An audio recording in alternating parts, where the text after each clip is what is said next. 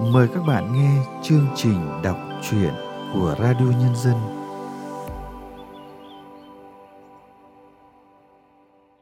Các bạn thân mến, Tết Chiếu của nhà văn Tống Phước Bảo là một truyện ngắn xinh xắn, đượm nỗi tiếc nhớ một nghề cổ truyền ở vùng sông nước phương Nam trong cuộc đổi thay. Chiếu treo là ngãi, chiếu trải là tình. Dệt chiếu không còn chỉ là nghề kiếm sống.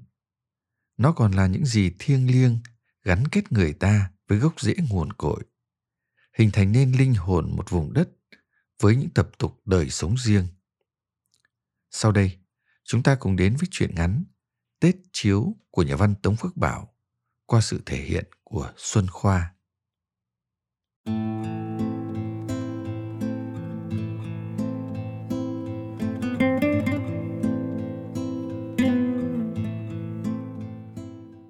Hồi còn tóc miễn dùa ba giá, Trơn cùng đám bạn trong xóm chạy rong mỗi bận trưa hè, Thế nào cũng trốn ngoài đồng bày đủ thứ trò Có lúc bày đánh trần giả, Có khi chơi trốn tìm, Bẻ mấy cây cỏ cao làm mão phân tướng chia quân, Hay lúc cao hứng còn đang đám cỏ thành quần áo. Có bận con bông ăn cắp từ nhà ra đầu mớ lát đã nhuộm đỏ nhuộm vàng. Nó trốn gần sát bến Ngồi cầu kỳ đang cái áo choàng công chúa. Đám bạn chia hai phe, dí nhau đánh trận chạy rân trời một đổi mới giáo chát tìm công chúa. Công chúa vẫn chưa xong áo nên không thèm ra gặp. Cứ vậy mà hết cơn mưa đồng này đến cơn mưa đồng khác. Đám con nít sớm chiếu dần dà lớn lên. Lớn lên có nghĩa là đứa ở đưa đi.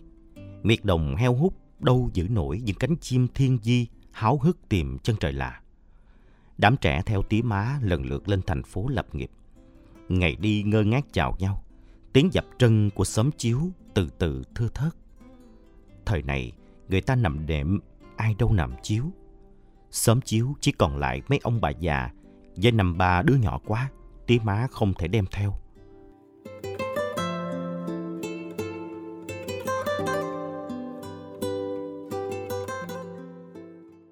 Ngoại thả cái nón lá xuống thềm nhà ngồi nhìn mây trời bản lãng như mấy cục bông trắng muốt trên nền xanh ngắt.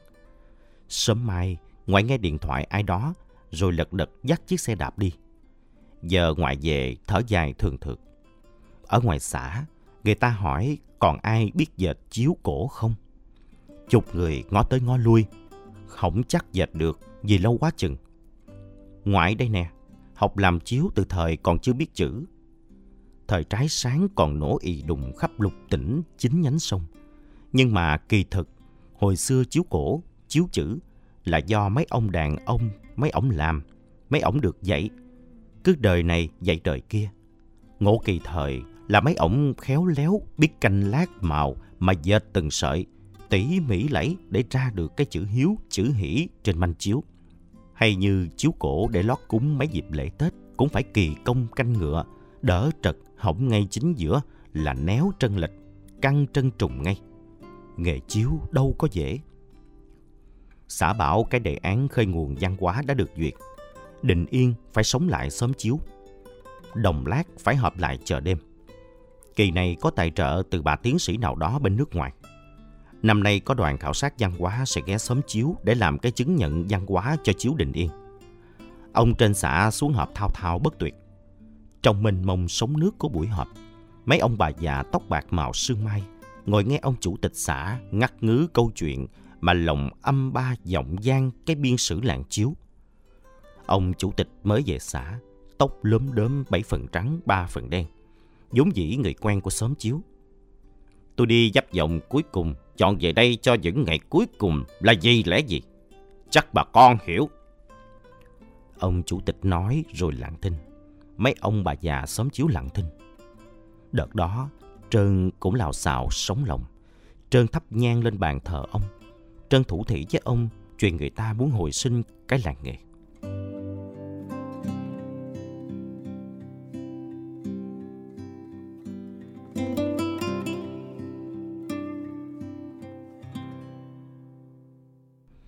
từ lấp giò theo đường lộ cái mà chạy dọc dài đụng cây cầu đình yên là biết về xóm chiếu.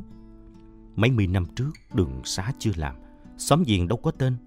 Người ta cứ men theo con nước sông Hậu về xứ quýt, ngang qua miệt phơi lạc xanh tím đỏ vàng, là biết tới cái xóm làm chiếu nức tiếng.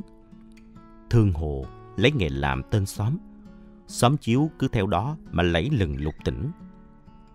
Hồi lẫy về một Tết năm nào đó chừng hơn chục năm xa xứ, lẫy nhìn đất nứt thành lô thành lốc, cầu định yên nối nhịp giao thương mà hải hồ sống nước sao chừng im re. Lẫy bảo thôi bỏ đi, tiếc chi cái xứ mút chỉ cà tha này. Theo lẫy lên thị thành lập nghiệp, mình còn trẻ mà, sống chi nơi này. Lẫy đi khi tía má bể nợ dùng mượn tiền làm chiếu mấy năm đó. Chiếu bán ra không được, lãi mẹ đẻ lãi con. Số nợ hai ba chục triệu đồng cứ dần già sinh sôi thành năm bảy chục triệu đồng. Mỗi bữa trưa, Trơn thấy người ta tới nhà lấy xiết đồ. Tối đó lấy ghế nhà, hai thằng ra mé sàn lãng ngồi mông lung với sông nước. Lấy lôi chai rượu giấu trong túi, rồi lấy ra uống. Uống với châu thổ, say cái say đầu đời rồi tao đi. Không biết đêm đó lại có say không, mà nó gục mặt xuống khóc ngon ơ. Trần biết lẫy cũng như con bông mà thôi, biền biệt mất hút. Có tiền hay không tiền, đâu có quyết định người ta có quay về cố xứ hay không. Là do lòng mình thôi. Trơn cũng uống. 14 tuổi, Trơn thấy rượu gạo xứ mình cay quá.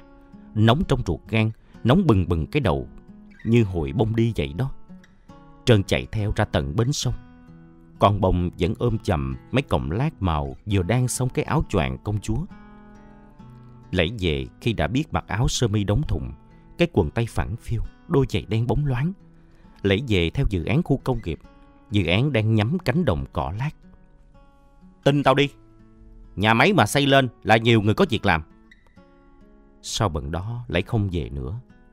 Trơn là đứa đầu tiên trong xóm không đồng ý dự án khu công nghiệp đồng cỏ lát. Lấy nhìn Trơn tím mặt, lấy đập bàn cái rầm, rồi đứng lên đi mất. Đêm đó ngoại ngoắt Trơn ra ngoài thềm. Ngoại chỉ cái thờ cũ càng màu vẹt ni sờn phai theo thời gian. Trong cái tủ có cái hộp ghi gô là giấy tờ nhà cửa đất đai ngoài cuộn lại trong đó. Có luôn cái túi giải đựng vàng. Ngoại chắc chiêu cả đời, để lại hết cho bay. Ngoại đung đưa cánh giọng, ngoại hát mấy câu giọng cổ xưa.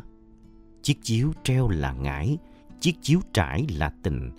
Thiên minh minh, địa cũng minh minh, họ xa kệ họ, hai đứa mình đừng xa. Câu hát rót vào đêm miệt bưng những u hoài dòng gian.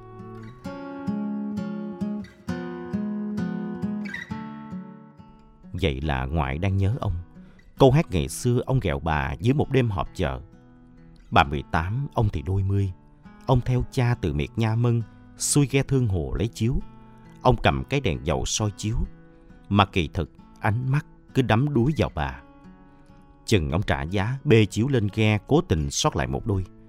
Bà tan buổi chợ cứ giữ hoài đôi chiếu mới. Câu hát đi theo bà suốt cả cuộc đời. Có bận ông hát rao bán chiếu cho Trơn nghe. Nghe miết rồi thuộc. Ngày ông đi, lưng chừng xuân, đột ngột ngã quỵ xuống trên mâm cúng ra chiếu mồng tám Tết. Bà dẹp luôn nghề chiếu từ đó.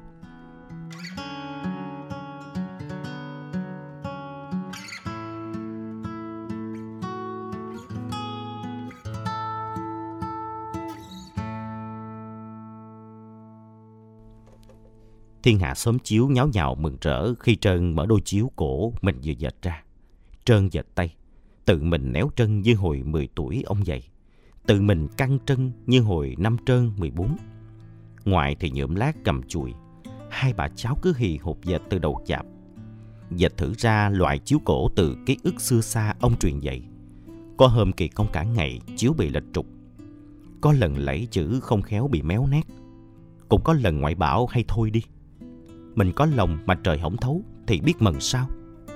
Trần nín thinh chỉ biết nhìn về phía bàn thờ ông. Lưng chừng chạp rồi, biết có kịp hay không? Đêm đó trơn ra mé sàn lãng nằm gác chân chữ ngủ. Chỉ thiếu mũi kéo ngao thuốc gò là y hệt ông thời còn sống. Nhưng trơn có rượu gạo. Lâu lắm rồi trơn mới uống rượu. Trơn khật khưởng nằm nhìn trăng, trong chập chờn của say tỉnh. Trơn thấy con bông hồi năm mười tuổi thỏ thẻ chạy quanh cánh đồng cỏ lát. Con bông hít lấy hít để, hít để mai mốt khi xa thì còn có cái mà nhớ. Má con bông về làm hồ sơ, rước con bông đi nước ngoài. Đâu đó xa lắm. Hồi đó xứ này nghèo, thiên hạ mai mối nhau lấy chồng Đài Loan trần trần như một cuộc đổi đời. Đời chưa kịp đổi thì bụng mang dạ chữa, rồi người ta bỏ đi mất tiêu. Má con bông đem con bông về ở với ngoại nó.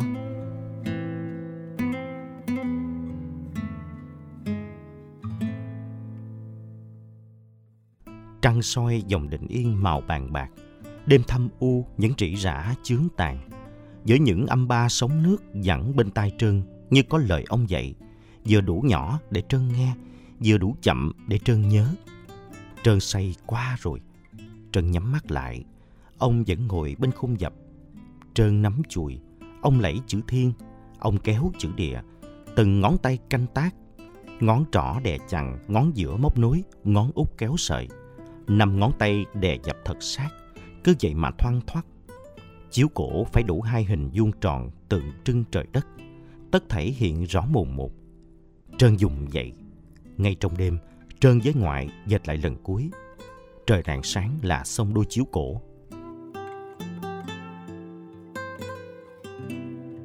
Ông chủ tịch ngó đôi chiếu cổ rồi mắt đỏ hoe. Mấy ông bà già xóm chiếu cây xè sống mũi Trân ngó lên bàn thờ ông ngoại. Ai quả cái hình mà ông cười tươi quá chừng.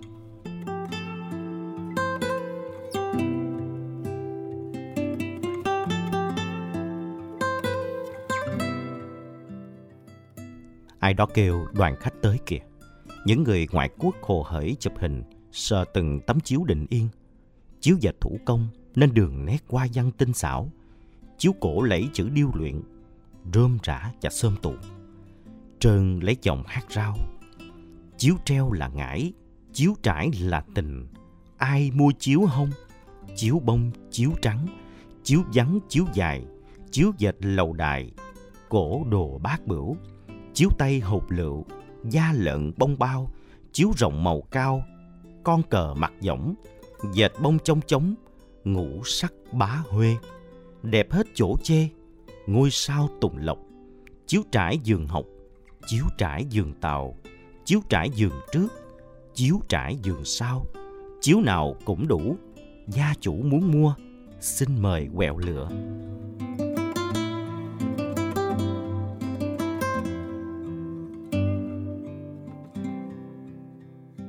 Bất giác có người soi đèn dầu ngay đôi chiếu cổ của Trơn. Đèn dầu hắt vào gương mặt Trơn một ánh nhìn quen thuộc. Cô gái tóc đen hỏi Trơn biết dệt áo choàng công chúa hay không? Cô gái có ánh mắt năm trơn 14 đánh rơi ở bến sông Định Yên.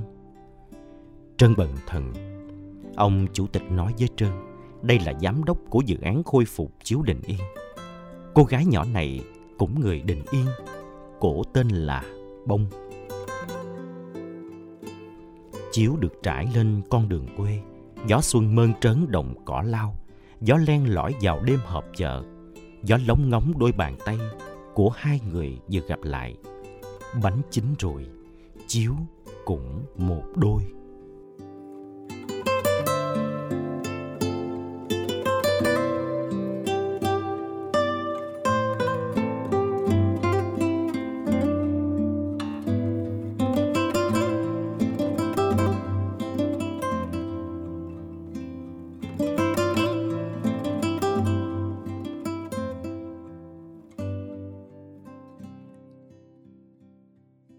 Bạn vừa nghe xong truyện ngắn Tết Chiếu của nhà văn Tống Phước Bảo qua giọng đọc Xuân Khoa. Sau đây, chúng tôi mời các bạn nghe nhận xét của nhà thơ Hữu Việt về tác phẩm này. Khi người ta biết trân trọng quá khứ, thấu hiểu được sự quan trọng của những giá trị nguồn cội và sự tiếp nối mạch nguồn của nó trong tương lai, thay vì chối bỏ hay vong bản, thì người ta mới thật sự tìm lại được giá trị của mình. Đó là cảm xúc và suy nghĩ của tôi khi đọc xong chuyện ngắn này. Ở cái thời mà chăn đệm là đồ dùng thay thế phổ biến thì người ta rũ bỏ cái chiếu như rũ bỏ quá khứ nghèo khó. Ở xóm chiếu, những đứa trẻ chỉ mong lớn thật nhanh để ra thành phố làm ăn, thoát khỏi tuổi thơ dù rất nên thơ, nhưng lam lũ đói nghèo. Ở một vùng đất từng lẫy lừng lục tỉnh một thời bằng nghề làm chiếu, nhưng nay đã trở nên lỗi thời. Chẳng ai còn nhớ hay muốn nhớ cái chiếu từng chứa đựng những mặn nồng ái ân vợ chồng, là nơi đứa trẻ cất tiếng khóc chào đời, rồi lớn lên thành người. Người ta dễ dàng quên đi những giá trị khi nó không còn làm ra tiền, mà không nhớ một tấm chiếu cổ dệt bằng tay từ cỏ lác của người nông dân. Những nét hoa văn tinh xảo của chữ hỷ, chữ phúc, chữ thiên, chữ địa đâu phải là vật tầm thường bởi nó chứa bên trong cả một vùng văn hóa. Nhưng thật may, vẫn có những người trẻ sau khi ra nước ngoài đã nhận ra điều đó và trở về quê hương để phục hồi tấm chiếu cổ. Và cũng thật may, vẫn có những người ở lại quê nhà nhưng không quên nghề Tết chiếu. Phục hồi tấm chiếu cổ là hành trình của họ trở về với hạnh phúc giản dị nhưng mang trong mình ý nghĩa đích thực của hạnh phúc bền vững.